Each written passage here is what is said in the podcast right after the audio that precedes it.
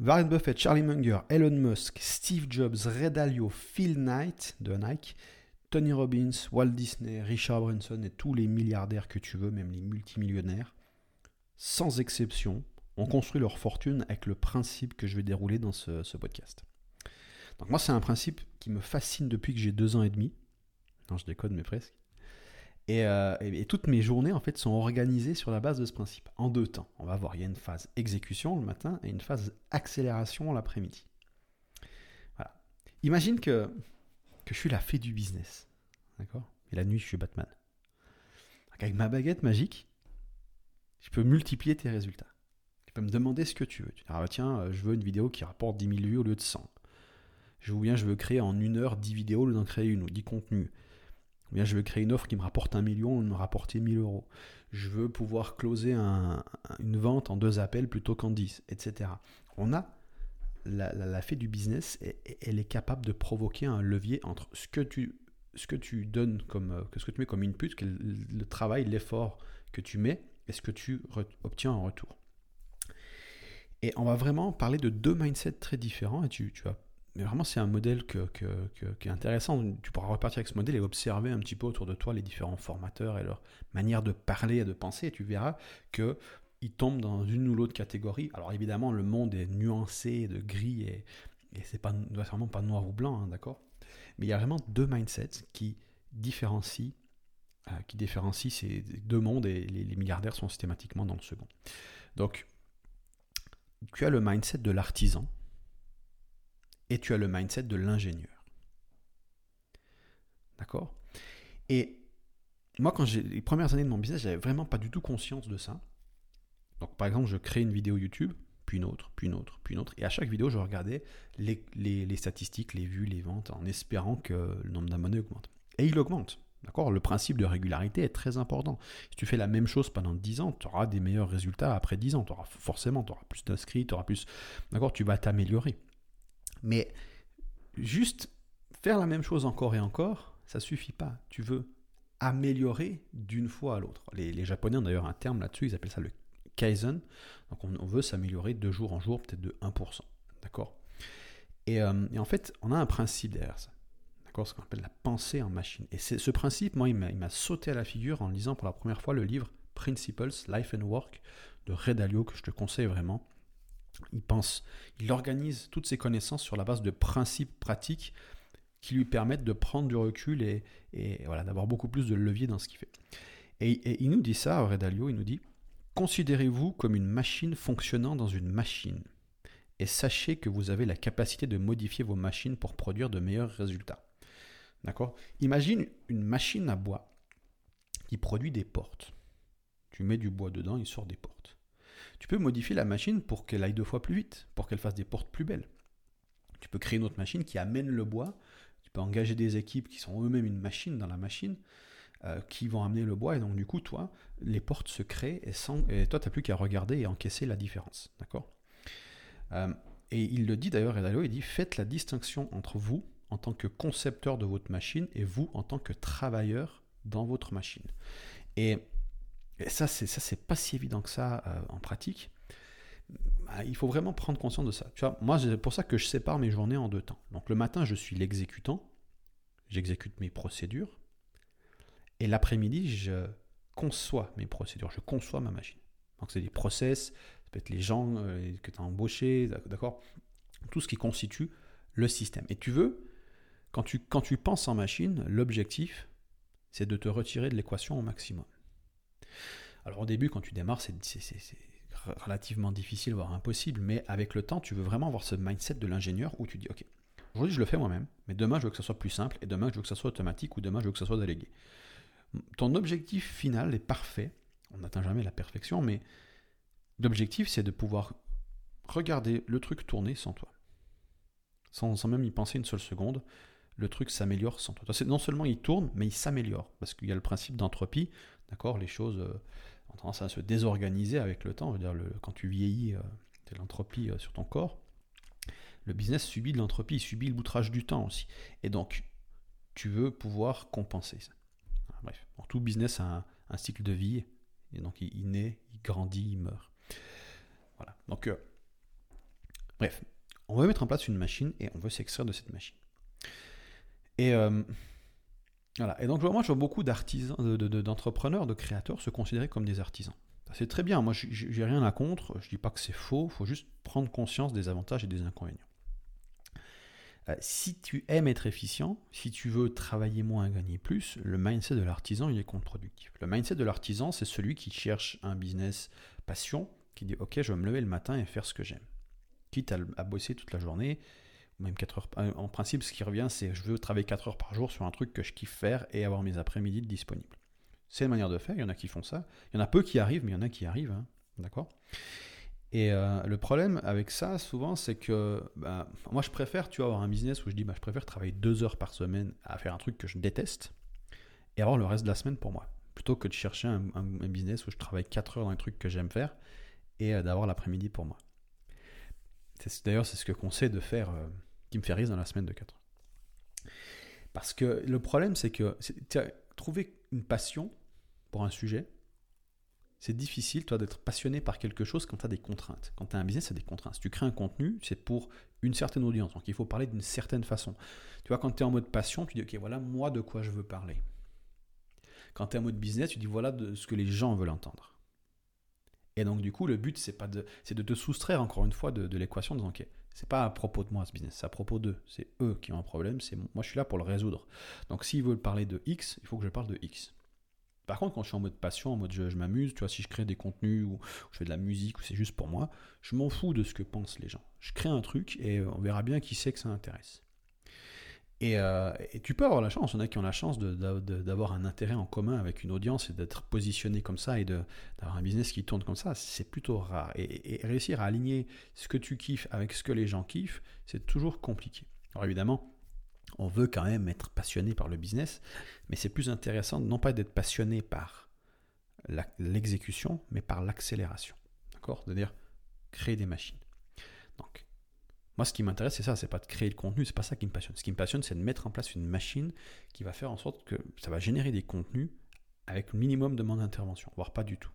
Et j'aime chercher des solutions pour faire ça, pour moi et pour mes clients, et je passe la majorité de mon temps avec mes clients à mettre en place des machines qui soustrayent leur, temps de travail et qui augmentent leurs résultats. D'accord? Donc moi c'est ça qui me passionne. Parce que c'est là que le game il est. On va, voir ça. Euh, le truc, tu vois, c'est que l'artisan, le freelance, indépendant, le salarié, ils ont tous le même mindset de productivité. D'accord? Tous les matins, ils se lèvent pour accomplir le travail de leurs propres mains.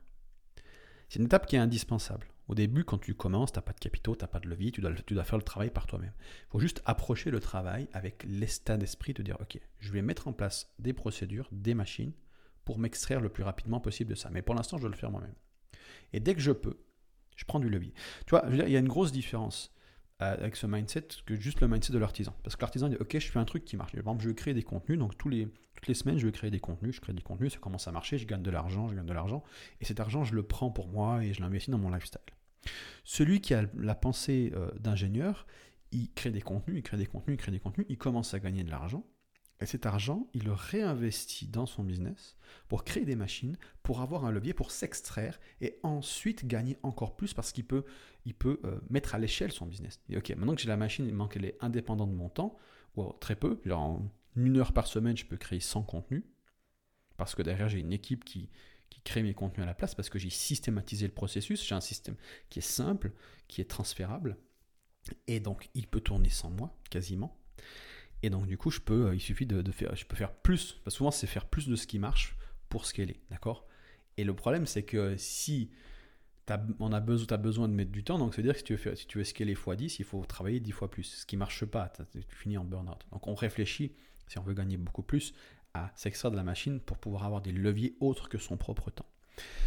Donc, voilà, si tu veux accélérer, tu as besoin de ce mindset, ce mindset d'accélération, de la pensée en machine. Parce que, basiquement, tu as deux choix. Soit tu te retires de l'équation, soit tu sacrifies ton lifestyle. C'est un principe qui est relativement simple à comprendre, mais en pratique qui est relativement difficile à appliquer.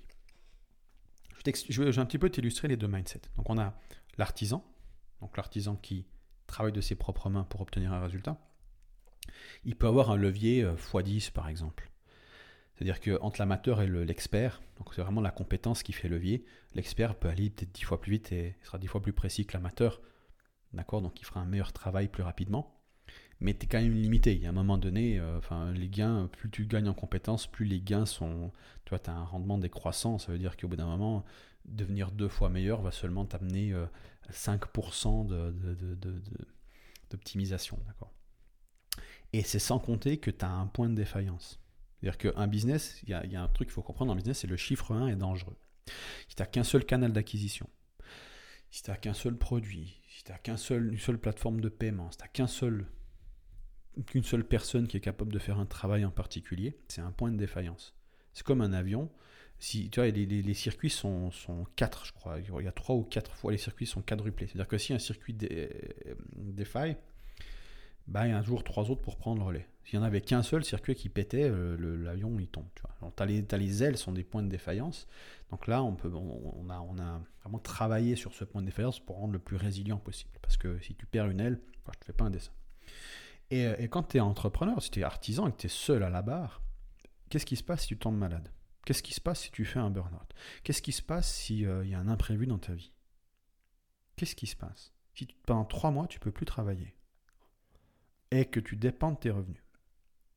C'est vachement stressant. D'accord? Alors tu peux avoir un matelas de secours et dire là, si je bosse pas pendant trois mois, bon ben j'ai des économies. Mais euh, tu tapes dans tes économies, c'est stressant. D'accord?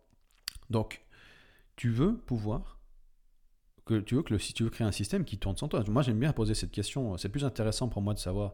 Tu as quelqu'un qui gagne 10 000 balles, ça m'intéresse. Ça m'intéresse pas combien de savoir combien il gagne. Ça m'intéresse combien de savoir combien il gagne dans 6 mois s'il arrête de, de, travailler dans son business pendant les, pendant les 6 prochains mois. Combien il gagne après 6 mois. C'est plus intéressant pour moi. Je, préfère avoir un business qui me rapporte 3 000 balles par mois, que je peux laisser tourner, qui, que, j'ai rien à faire, qu'un business qui me rapporte 15 000 et dans lequel je travaille 4 heures par jour et sans moi, il tourne pas. D'accord? C'est le principe de richesse. D'accord? C'est différence entre avoir du cash et de la richesse. C'est le principe de créer des actifs. Et donc, tes machines sont des actifs. Et c'est comme ça que l'ingénieur réfléchit. Donc, l'ingénieur, il, il, réfléchit à la machine qu'il met en place pour obtenir le résultat. Donc, on a vraiment la différence entre l'artisan qui crée les portes lui-même et l'ingénieur qui cherche à créer une machine pour, pour, pour, fabriquer des portes. D'accord? Si l'ingénieur, l'artisan, il commence directement, il dit Ok, je me mets à faire des portes. Il fait ses portes. Et en, je sais pas, en un mois, il fait quatre portes. Tu fais une porte par semaine. Je sais pas, je suis nul en porte, mais bon, bref. Et, euh, de l'autre côté, tu as l'ingénieur qui dit Ok, moi je vais mettre en place une machine. Donc il commence à étudier comment on fait des portes, il essaye un petit peu. Bon, à la fin du mois, il n'a rien produit. L'artisan a déjà vendu 4 portes.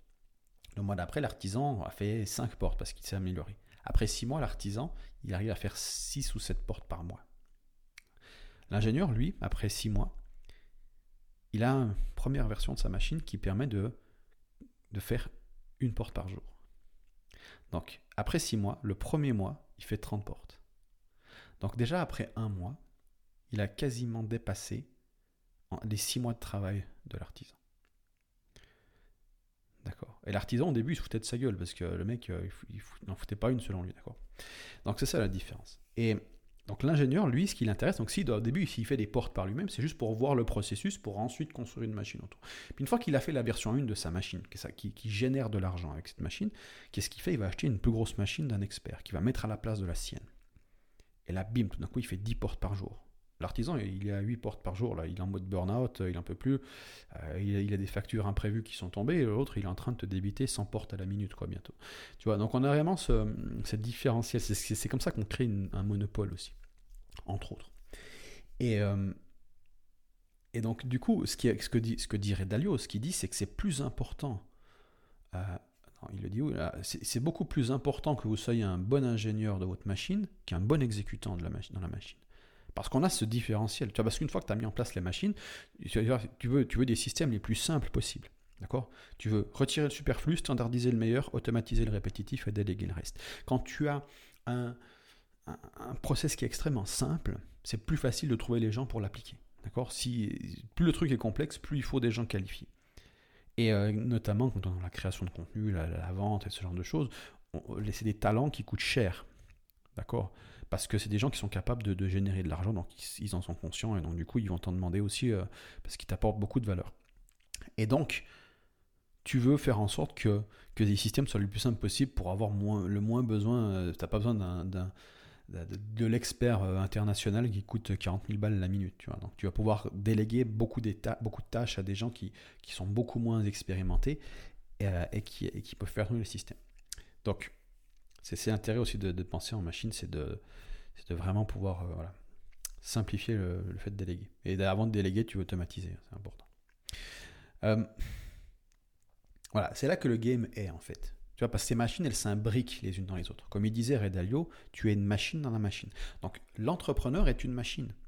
Et ça, c'est très intéressant de se considérer comme une machine déjà. Parce que ta machine, donc tu as, ton, énergie, ton physique et ta psychologie, ton mental. Donc, quand tu, quand tu vois que tu, fais une mauvaise action, parce que je sais pas, tu, sais pas si tu manges trop, tu fais pas de sport, ou, ou tu n'arrives pas à te mettre à la création, tu procrastines, tout ça sont juste des conséquences de la manière dont la machine, ta machine, ton cerveau ou ton, ton physique est actuellement configuré. D'accord? Et donc la question, c'est de prendre du recul et au lieu de se dire, ok, je suis nul, machin, c'est de dire, ok, je prends du recul et je regarde mon système interne, comment il tourne. Ah, on a des croyances qui sont installées, euh, on a des mauvaises habitudes. Donc comment je peux remettre en, je peux changer l'environnement, je peux changer mes pensées, qu'est-ce, que je dois modifier pour améliorer l'output? Et toujours en réfléchissant quel est le minimum euh, le faire avec le minimum d'effort pour le maximum de résultats. Donc quel est le gros truc à changer dans ma machine pour améliorer le résultat? D'accord? On cherche la plus grosse friction. Dans une machine, dans un système, il y a ce qu'on appelle un goulot d'étranglement.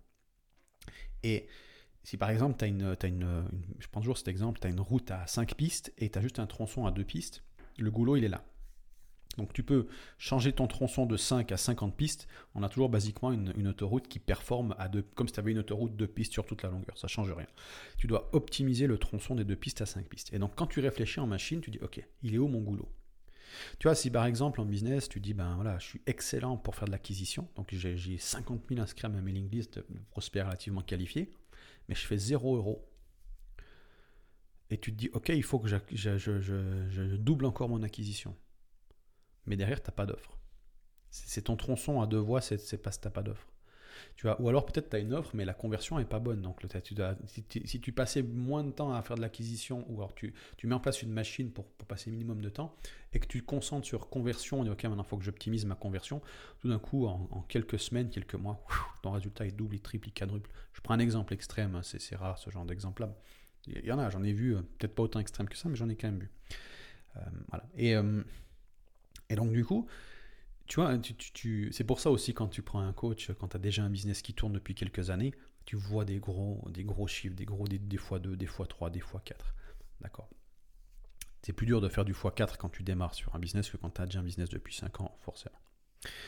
Et, euh, et donc voilà, moi c'est ce que j'appelle systématiser ton génie. Tu vas regarder les machines et tu vas créer des process. Mais la machine, c'est toi. Tu commences par ton, par ton propre mental, ton propre corps, et ensuite tu as des process, des machines qui se mettent autour. Et ensuite, tu peux engager des équipes et toi, tu as des nouvelles machines, c'est pour gérer les machines. Et à un moment donné, ton business, c'est la machine principale. Et ça, c'est le dernier point où je voulais en venir, c'est les investisseurs, c'est la pensée des investisseurs. C'est vraiment l'ingénieur par excellence. C'est-à-dire que pour l'investisseur, les produits, c'est pas euh, ce qui est vendu au consommateur. Le produit, c'est le business en lui-même qui produit de la valeur. Et ils achètent des parts de ce produit-là. D'accord? Comme ils font des emplettes pour aller acheter des tubes de dentifrice, ben eux, ils achètent des parts de business. Et euh, ces parts de business produisent de la valeur et capturent une partie de cette valeur. Principe de l'equity. Et, euh, donc, entre autres, euh, les actions, les stocks, enfin bref. Et, en fait, voilà, ils voient le business comme le produit en lui-même. C'est parce qu'ils ont tellement de recul sur le truc, ça ça les intéresse pas le, micro, le, micro, la micro-action qui se fait à tout niveau, tu vois. Il y a d'autres personnes qui gèrent ça. Mais pour avoir ces couches de machines imbriquées, quand tu démarres un business, tu commences aux couches les plus basses et après tu veux automatiser ça pour pouvoir te concentrer sur un game plus long terme et encore plus long terme, encore plus long terme, encore plus long terme. D'accord? Et vraiment, euh, le truc c'est que quand tu, tu penses en machine, le démarrage est plus lent.